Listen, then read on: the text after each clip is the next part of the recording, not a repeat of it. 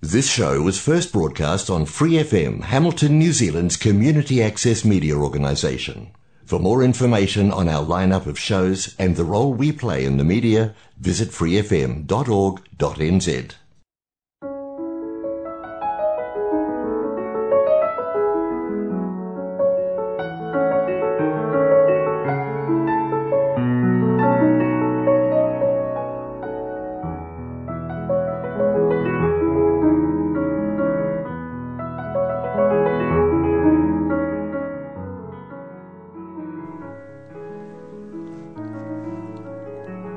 안녕하세요. FM 89.0 와이카토 한인방송 시와음악의 DJ 김용주입니다. 시와음악은 여러분이 좋아하시는 시, 감동이 있는 따뜻한 글들, 듣고 싶어 하시는 노래들, 그리고 여러분 인생의 다양한 이야기들로 꾸며가도록 하겠습니다.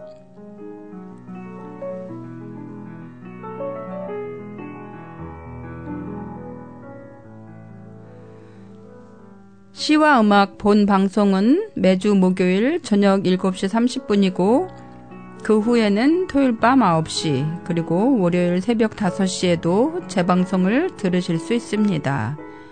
또 Free FM 89 웹사이트와 팟캐스트에서 방송을 다시 듣거나 다운로드 받으실 수 있습니다.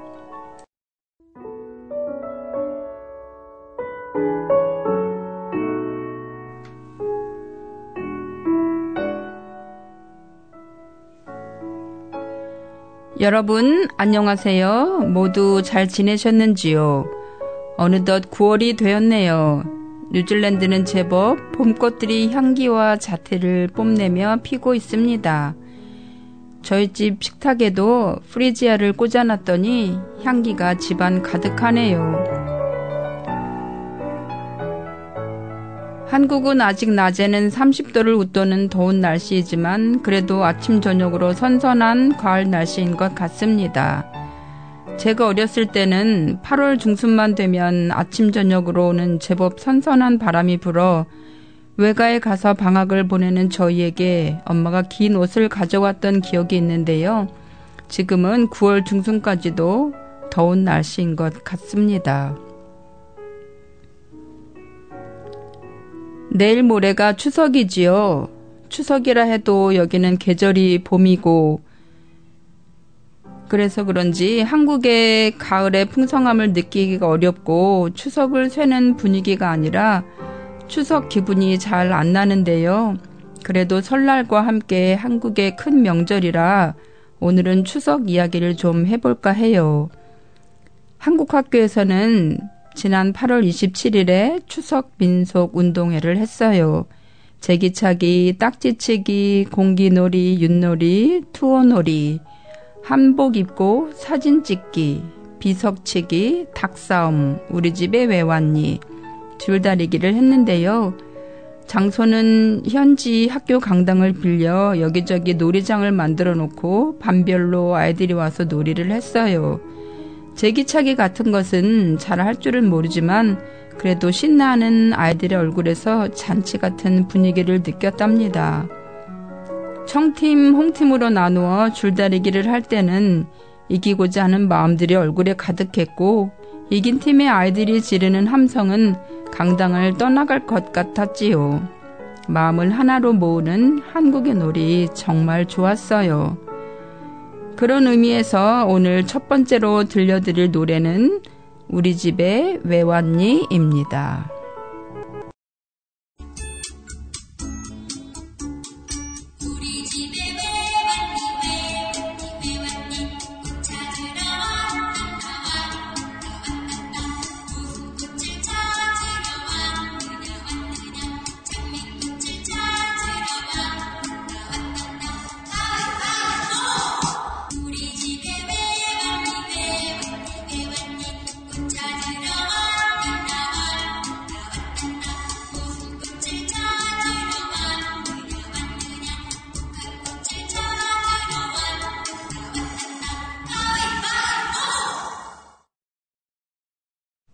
음, 노래 잘 들으셨어요?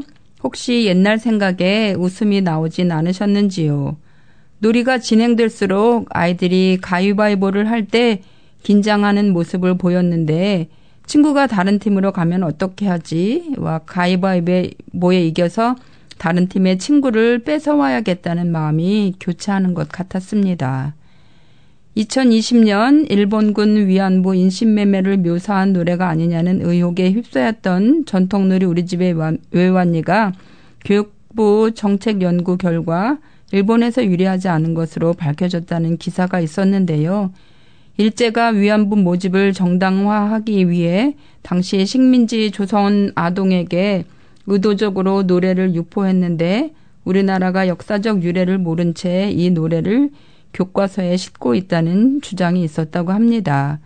그러나 연구 결과 우리 집의 외환이와 일본의 놀이인 하나이치 몸매는 놀이 방식에는 비슷한 점이 있으나 노래 선율이나 가사 내용은 전혀 다른 것으로 나타났다고 해요. 두 놀이 모두 가위바위보를 해서 상대 놀이패에서 한 명을 데려가는 방식이라는 점은 같지만 하나이치 몸매는 지명한 아이에게 특정 걸음걸이를 요구하거나 누굴 내줄지 상담하는 부분이 있는 등 상당히 다른 놀이인 것으로 밝혀졌다고 합니다. 또 우리 집의 외환리는 충주 지역 남대문 놀이나 광주 지역 벌장수 놀이 등 일제 강점기 전부터 지역별, 지역별로 전승한 놀이와 유사하지만 하나이치 문매는 일본 문헌에 따르면 1930년대 후반 이후에 보급된 노래로 확인됐다고 합니다. 우리가 잘 알고 있었던 우리 집의 외환리에 이런 내용이 있었다는 것은 몰랐네요.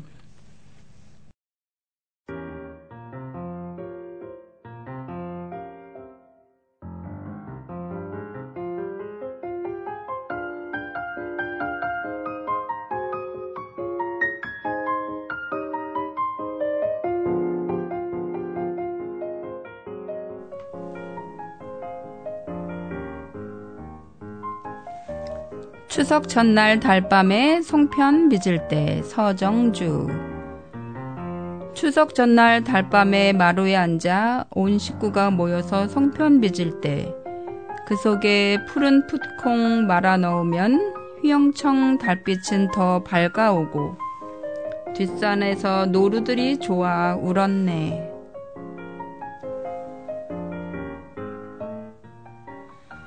저 달빛엔 꽃까지도 휘겠구나. 달 보시고 어머니가 한마디 하면 대수풀에 올빼미도 덩달아 웃고 달림도 소리내어 갈갈거렸네. 달림도 소리내어 갈갈거렸네.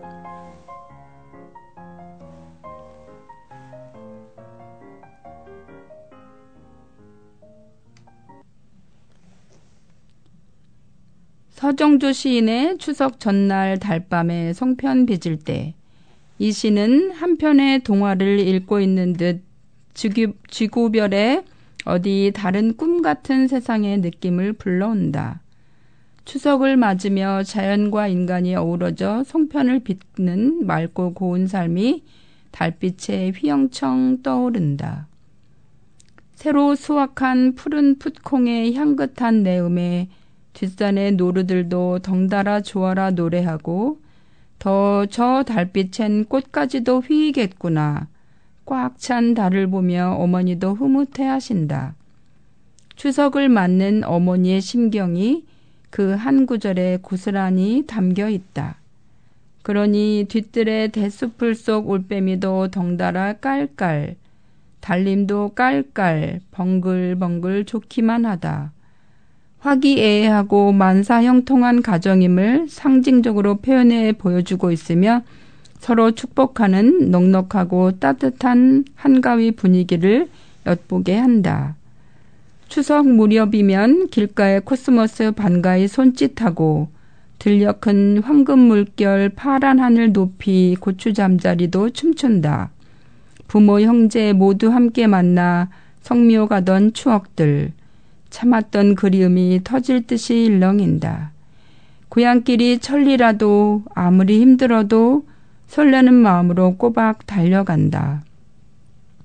시인이 끌어내준 추석 전날 달밤에 마루에 앉아 온 식구가 모여서 송편 빚을 때 그 화목하고 인정 넘치던 시절에 행복한 추억이 가슴 터질 듯이 그리운 이 시대에 온 가족이 둘러앉아 송편을 빚으면 새로운 정이 샘솟고 희망과 기쁨이 넘치는 추석이 되지 않을까. 아파트에서 송편 빚는 풍경이 두근두근 다가온다. 구명숙 교수님의 시 해설처럼 송편을 빚으면 새로운 정이 샘솟고 희망과 기쁨이 넘치는 추석이 되지 않을까라는 생각이 듭니다.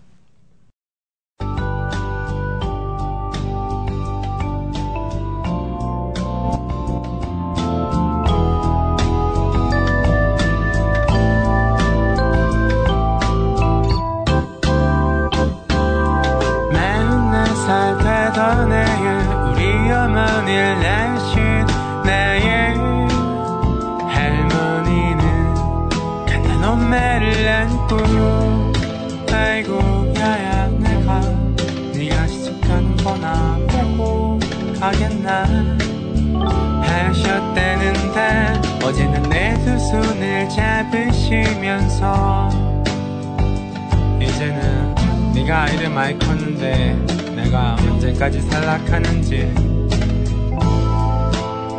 하시네요. 내 잡은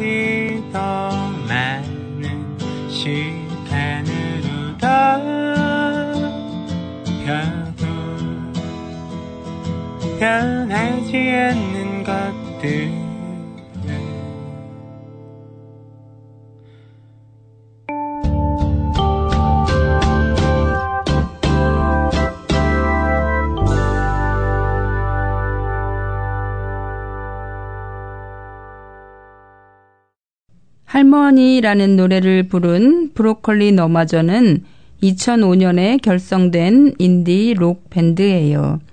결성 15년 그 이후를 지나는 브로콜리 너마저는 멤버들 모두 자신의 목소리로 노래를 하는 밴드가 됐습니다.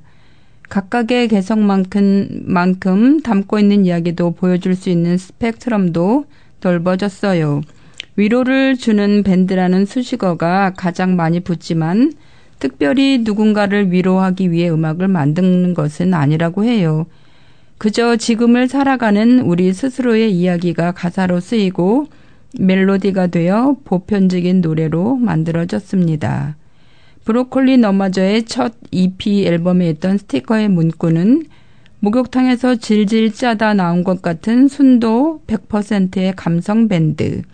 이제는 감성 밴드라는 말이 흔해졌지만 브로콜리 너마저가 데뷔했을 당시만 하더라도 연주를 얼마나 잘 하느냐에 초점이 맞춰져 있던 시기였습니다.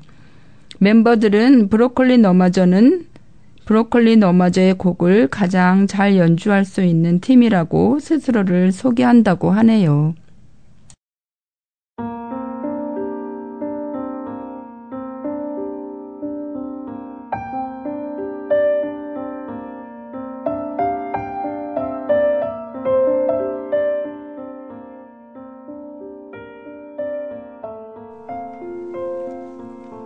송편 최병엽 보송보송한 쌀가루로 하얀 달을 빚는다. 한가위 보름달을 빚는다.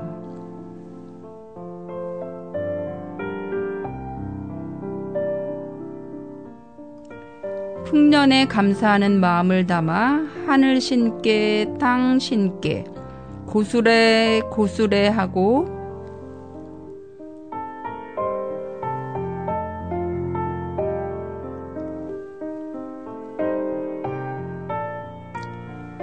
햇 솔잎에 자르르 쪄낸 달을 먹는다.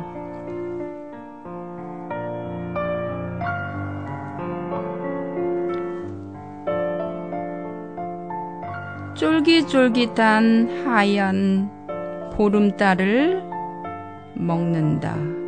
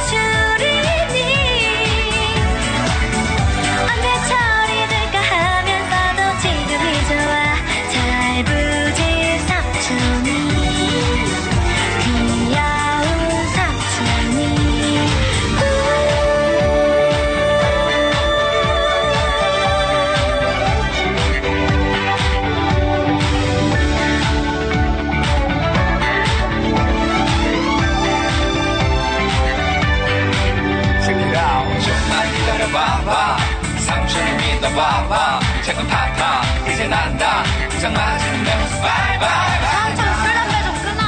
조그마게 지 아빠 닮아가지고 잔소리는. 아유 장가를 가야 될 거 아니야. 지겨워 죽겠어 그냥. 그러게. 개구쟁이 같은 얼굴. 무릎 나온 줄이니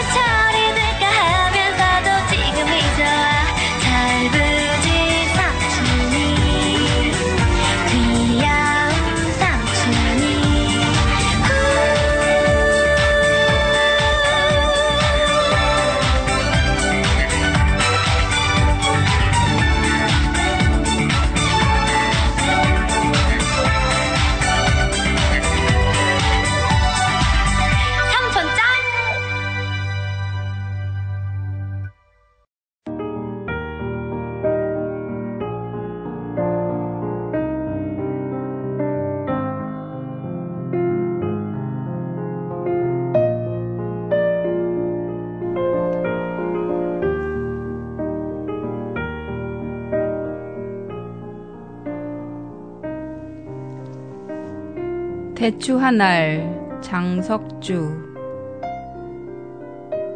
저게 저렇게 저절로 붉어질 리는 없다.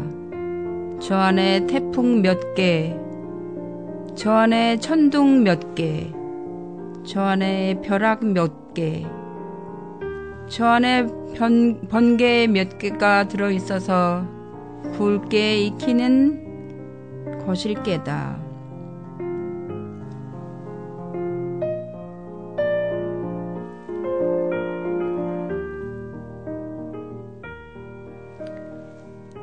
저게 혼자서 둥그러 질 리는 없다. 저 안에 무서리 내리는 몇 밤, 저 안에 땡볕 두어 달, 저 안에 초승달 몇 날이 들어서서 둥글게 만드는 것일게다. 대추야, 너는 세상과 통하였구나.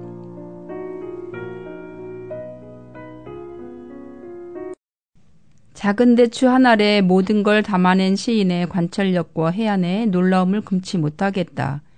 아주 작고 흔한 과일인 대추는 과일 중에서도 크게 사랑받지 못하는 과일이다. 기껏 제사상에서나 대접받는다고 할까? 그런 대추를 두고 가만히 관찰하면서 따져보면 너무나 좋은 것이 많은 과일이다. 제사상에서 대접받으면 물론 혼인날 패백상에도 빠질 수 없는 과일이다. 또 약방의 감초처럼 한약을 지을 때도 거의 들어간다고 한다. 모든 일이 외부의 다른 도움 없이 독자적으로 이루어지는 일은 별로 없는 것 같다. 하여 대추는 세상과 통하고 있다고 본 것이다. 하나의 화두로 깊은 사유 속을 몰입해 가다 보면 모든 이치가 하나로 규결됨을 보게 된다. 나무가 저절로 자라는 것 같아도 비와 바람과 햇볕, 흙에 도움 없이 자랄 수 없다. 식물이 열매를 어찌 저절로 열리고 익힐 수 있는가? 벌과 나비 또 바람의 도움으로 수정되어 종족을 보존하고 있지 않는가? 사람도 마찬가지가 아닐까? 혼자의 힘으로는 살아갈 수는 없다. 누군가의 볼살핌으로 누군가의 도움으로 응원으로 위로를 받으면서 살아가고 완성되어 가는 것이다. 모든 것이 저절로 이루어질 수는 없다. 누군가의 도움이나 힘으로 생성되고 이루어진다는 만고의 진리를 결코 관과해서는 안 될 것이다. 집으로 돌아가는 길에 지는 햇살에 마음을 맡기고 나는 너의 일을 떠올리며 수많은 생각에 슬퍼진다. 우리는 단지 내일의 일도 지금은 알 수가 없으니까. 그저 너의 등을 감싸 안으며 다잘 될 거라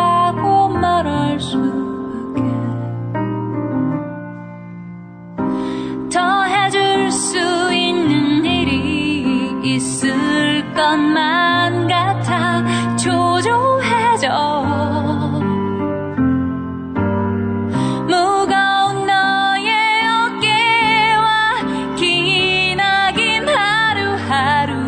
안타까워. 내일은 정말 좋은 일이 너에게 생기면 좋은 너에겐 자격이 있으니까. 이제 짐을 벗고 행복해지길. 나는 간절하게 소원해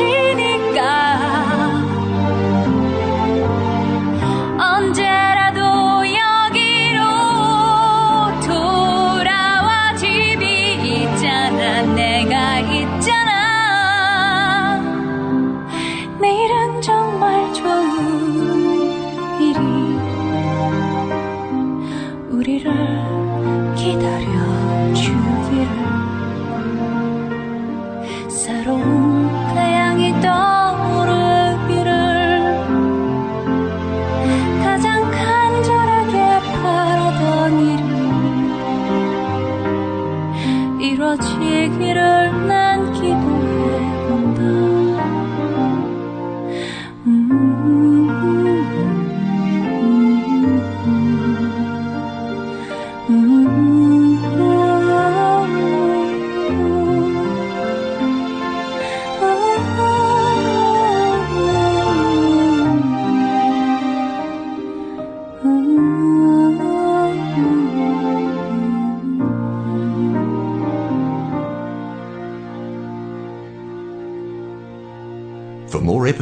use the accessmedia.nz app for iOS and Android devices, or subscribe to this podcast via Spotify, iHeartRadio, or Apple Podcasts. This Free FM podcast was brought to you with support from New Zealand On Air.